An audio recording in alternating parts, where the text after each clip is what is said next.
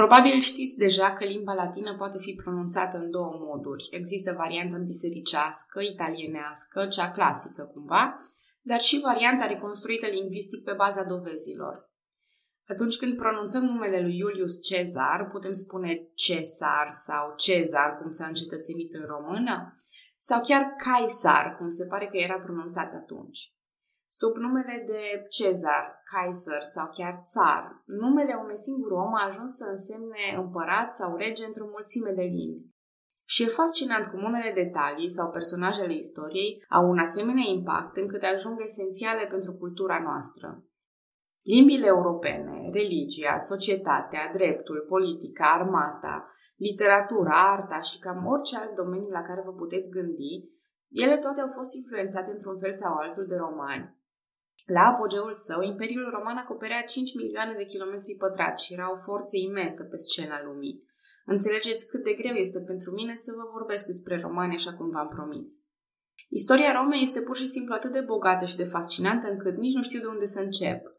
Pentru mine e și un fel de sacrilegiu să abordez subiectul. Sunt foarte multe materiale disponibile, inclusiv podcasturi dacă sunteți fani, care tratează subiectul foarte frumos. De exemplu, istoria Moldovei de Nathan Garștea sau istoria Romei de Mike Duncan. Mike vorbește zeci, sute de ore fără să plictisească și face o treabă excelentă, așa că vă recomand pentru orice fel de aprofundare să apelați cu încredere la podcastul lui. Eu voi încerca să fac un fel de rezumat, destul de scurt încât să nu deviem prea mult de la subiectul podcastului, care e evident istoria României, însă destul de cuprinzător încât să prind esența. Pentru că romanii au avut cu siguranță ceva aparte. Altfel nu ajungeau stăpânii aproape întregii lumi cunoscute în acel timp. Bună, numele meu este Călina și în acest episod din istoria României voi vorbi despre romani, de la fondarea orașului și până la transformarea lui în imperiu. Există două legende cu privire la începuturile orașului. Una dintre ele este cea mai cunoscută și cea mai palpitantă. Regele numitor al orașului Alba Longa fusese detronat de către fratele său, Amulius. Fica lui numitor, Rea Silvia, a fost făcută vestală. Și vestalele depuneau un jurământ de castitate și nu puteau să aibă copii, așa că Amulius se asigura că fratele său nu va avea niciodată descendenți cu pretenții la tronul său. Însă, cum se întâmplă în mai toate legendele greco-romane, un zeu a sedus-o pe rea Silvia. Și nu orice zeu, ci Marte, zeul războiului. În urma acestui eveniment, dacă îl pot numi așa, Rea Silvia a născut doi gemeni, pe Romulus și pe Remus. Unchiul lor a fost în mod evident nemulțumit și a ordonat uciderea lor. Și cum se întâmplă adesea în mai toate legendele greco-romane, copiii supraviețuiesc pentru a-și îndeplini destinele. Ei sunt îngrijiți de o lupoaică care alăptează, o lupoaică ce va rămâne mereu un simbol al Romei. Romulus și Remus cresc și îl detronează pe unchiul lor, punându-l înapoi pe tren pe bunicul lor, pe numitor. Încheiată treaba în Alba Longa, eroii noștri pleacă și își întemeiază propriul oraș. Dar frații se ceartă pe tema locației exacte, se iau la întrecere în interpretarea voinței zeilor, Remus mai sare peste niște ziduri și ce atâta tam-tam, Romulus îl ucide pe Remus. Astfel se naște orașul numit Roma. Și începutul acesta violent prin fratricid face parte din cultura Romei. Calendarele se țin ab urbe condita, adică de la înființarea cetății, iar Romulus, Remus și Lupoica devin simboluri ale romanilor. Cealaltă legendă spune că lucrurile încep cu mult timp înainte. În războaiele troiene, Nea, fiul zeiței Afrodita sau Venus, scapă alături de tatăl său și alți supraviețuitori troieni. Ei au navigat mările și s-au stabilit în Italia, iar descendenții lor au fost regi italieni, chiar și regii din Alba Longa, deci sigur și Romulus și Remus. Și acest pedigree închide un cerc al nobilității poporului roman. Ei considerau așadar că se trag din troieni și din zeii Marte și Venus, războiul și dragostea. V-ați putea întreba de ce petrec atât de mult timp povestind legendele întemeierii Romei, când ne aflăm în 753 înaintea erei noastre, cu 854 de ani înaintea războiilor daco-romane, care ne interesează pe noi. Mai mult, acum suntem în Italia și nu pe teritoriile României de astăzi. Dar vorbesc despre miturile fondatoare ale Romei pentru că ne prezintă lucruri foarte importante. Roma începe ca o cetate de refugiu a infractorilor și fugitivilor din întreaga Italie. În loc să-și țină capul plecat, iată că ei se consideră îndreptățiți pentru că au un pedigrii nobil. Asamblat, cârpit cumva din câteva mituri. Și insolența asta îi va transforma dintr-un mic oraș insignifiant în stăpânii lumii. Da, istoria lor începe cu înfratriciri, cu răpiri și violuri și se va continua mereu cu lupte interne, războaie civile și rivalități foarte savuroase. Orașul crește și, după cum spuneam, crește pe seama exilaților și infractorilor italieni, dar le lipseau din păcate femeile. Fiți fără grijă, infractorii adunați la Roma le răpesc din tribul sabinilor ca niște adevărați bad boys. Aici mai merită făcută o paranteză. Răpirea sabinelor e un mit, dar o parte din triburile sabine, într-adevăr, au fost asimilate de către Roma. Unele teorii spun că femeile sabine nu au fost răpite, violate sau constrânse, ci pur și simplu convinse după ce li s-au oferit drepturi civile și de proprietate. Dar să revenim. După un șir de șapte regi, dacă e să credem mitul, mai mulți dacă e să abordăm totul logic, se naște Republica Romană. Magistrații erau aleși anual de către cetățenii Romei și erau supuși unor reguli foarte stricte, Romanii urau însăși noțiunea de rege și erau mândri de sistemul lor democratic. Treptat sunt învinse mai multe triburi italiene și Roma devine mai mult decât un oraș. În 390 înaintea erei noastre, Galii le pradă orașul, însă romanii sunt ambițioși și își revin rapid. Dar dacă războaiele locale din peninsula italiană păreau deja o joacă de copii, ei acum intră în scenă Cartagina. Războaiele punice, adică războaiele cu Cartagina, au fost testul de foc pentru romani și au stabilit pe termen lung care dintre cele două popoare avea să influențeze toată lumea până și astăzi. Nu voi intra în prea multe detalii, dar permiteți-mi să vă recomand să căutați informații despre războaiele punice. Puteți începe de pe YouTube, din canalele Extra History sau History Marsh, din orice film sau carte aveți la îndemână și nu veți regreta.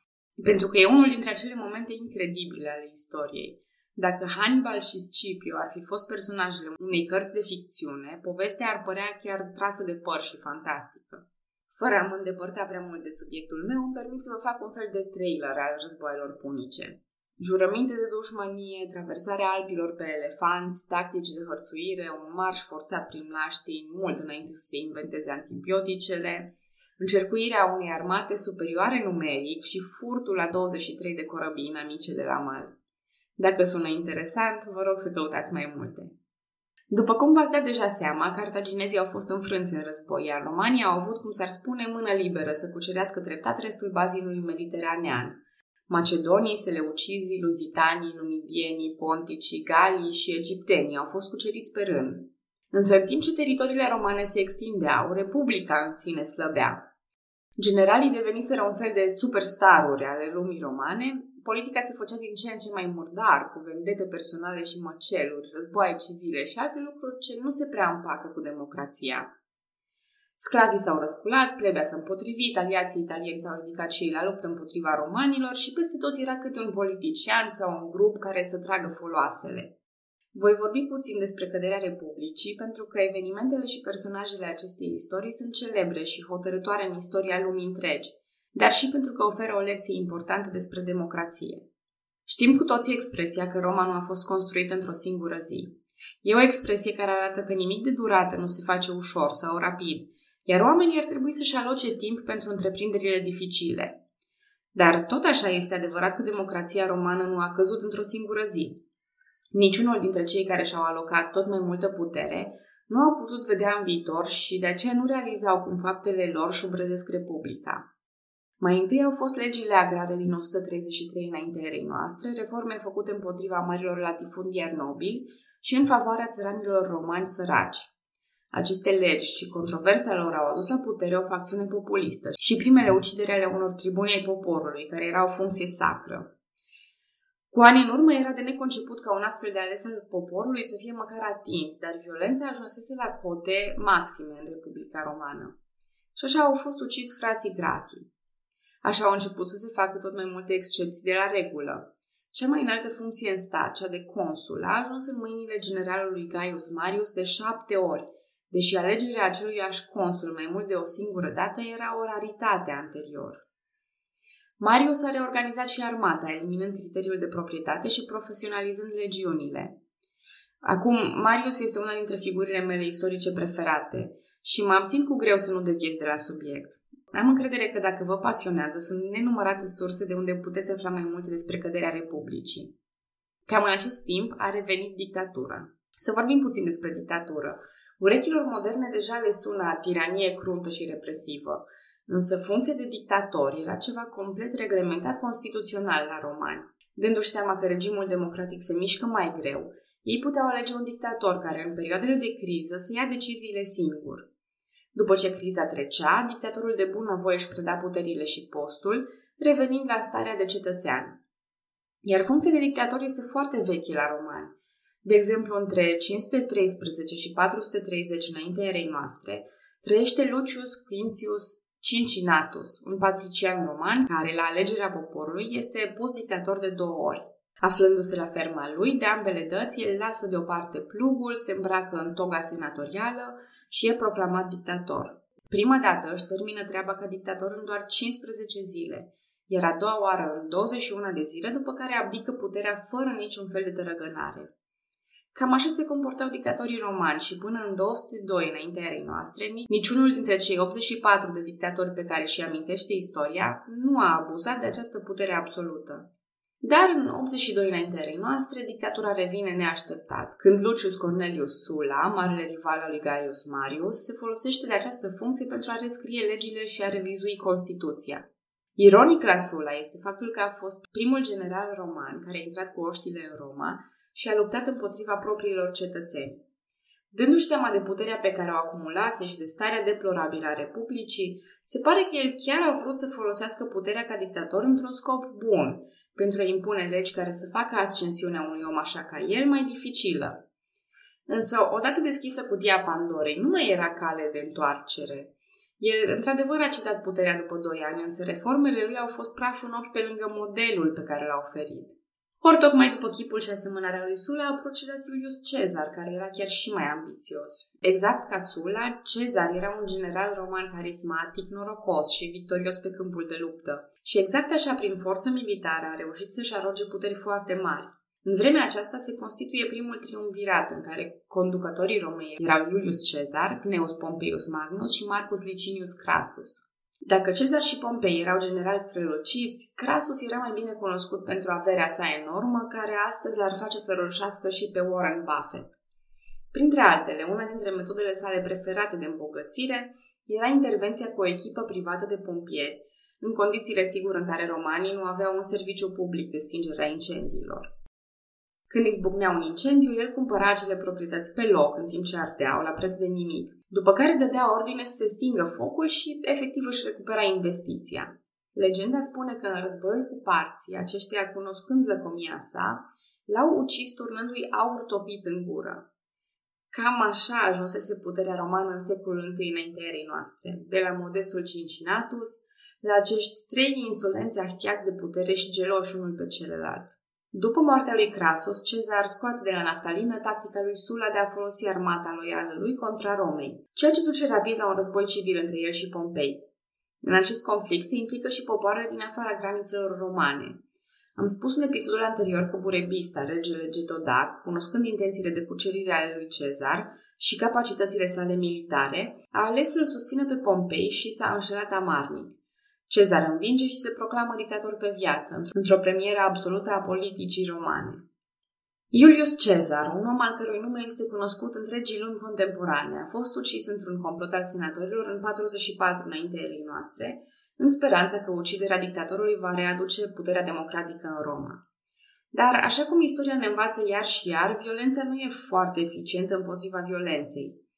Deja mecanismele democratice erau mult prea slăbite și dictatorul a fost până la urmă înlocuit cu un împărat.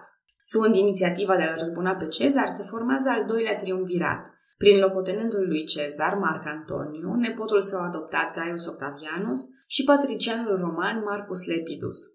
Încă de la început marginalizat de ceilalți doi, Lepidus conduce Numidia și Africa, în timp ce Octavian se ocupă de teritoriile vestice, iar Antoniu conduce estul. Cinefilii vor recunoaște deja amplasamentul pentru celebrul film Antoniu și Cleopatra, Însă nu voi insista prea mult asupra acestor evenimente. Inevitabil se ajunge la un nou război civil, iar Octavian este cel învingător în bătălia finală de la Axium. Senatul îi acordă puteri nemai întâlnite lui Octavian și îl proclamă cu titlul de Augustus, adică venerabilul. Aceasta și domnia lui lungă și pașnică de 40 de ani îl fac pe tânărul Octavian primul împărat roman. Și da, deja nu mai vorbim despre Republica Romană, ci despre un titan al istoriei, Imperiul Roman. Mă voi opri cu acest episod chiar aici, la zorii Imperiului. În episodul următor voi vorbi despre împărații romani și ușor, ușor vom vedea expansiunea Imperiului până la hotarele dacilor, forțându-i pe aceștia să se reunifice sub conducerea lui Decebal. Sper că veți fi alături de mine în continuare și vă mulțumesc din suflet că ascultați podcastul Istoria României. Pe data viitoare!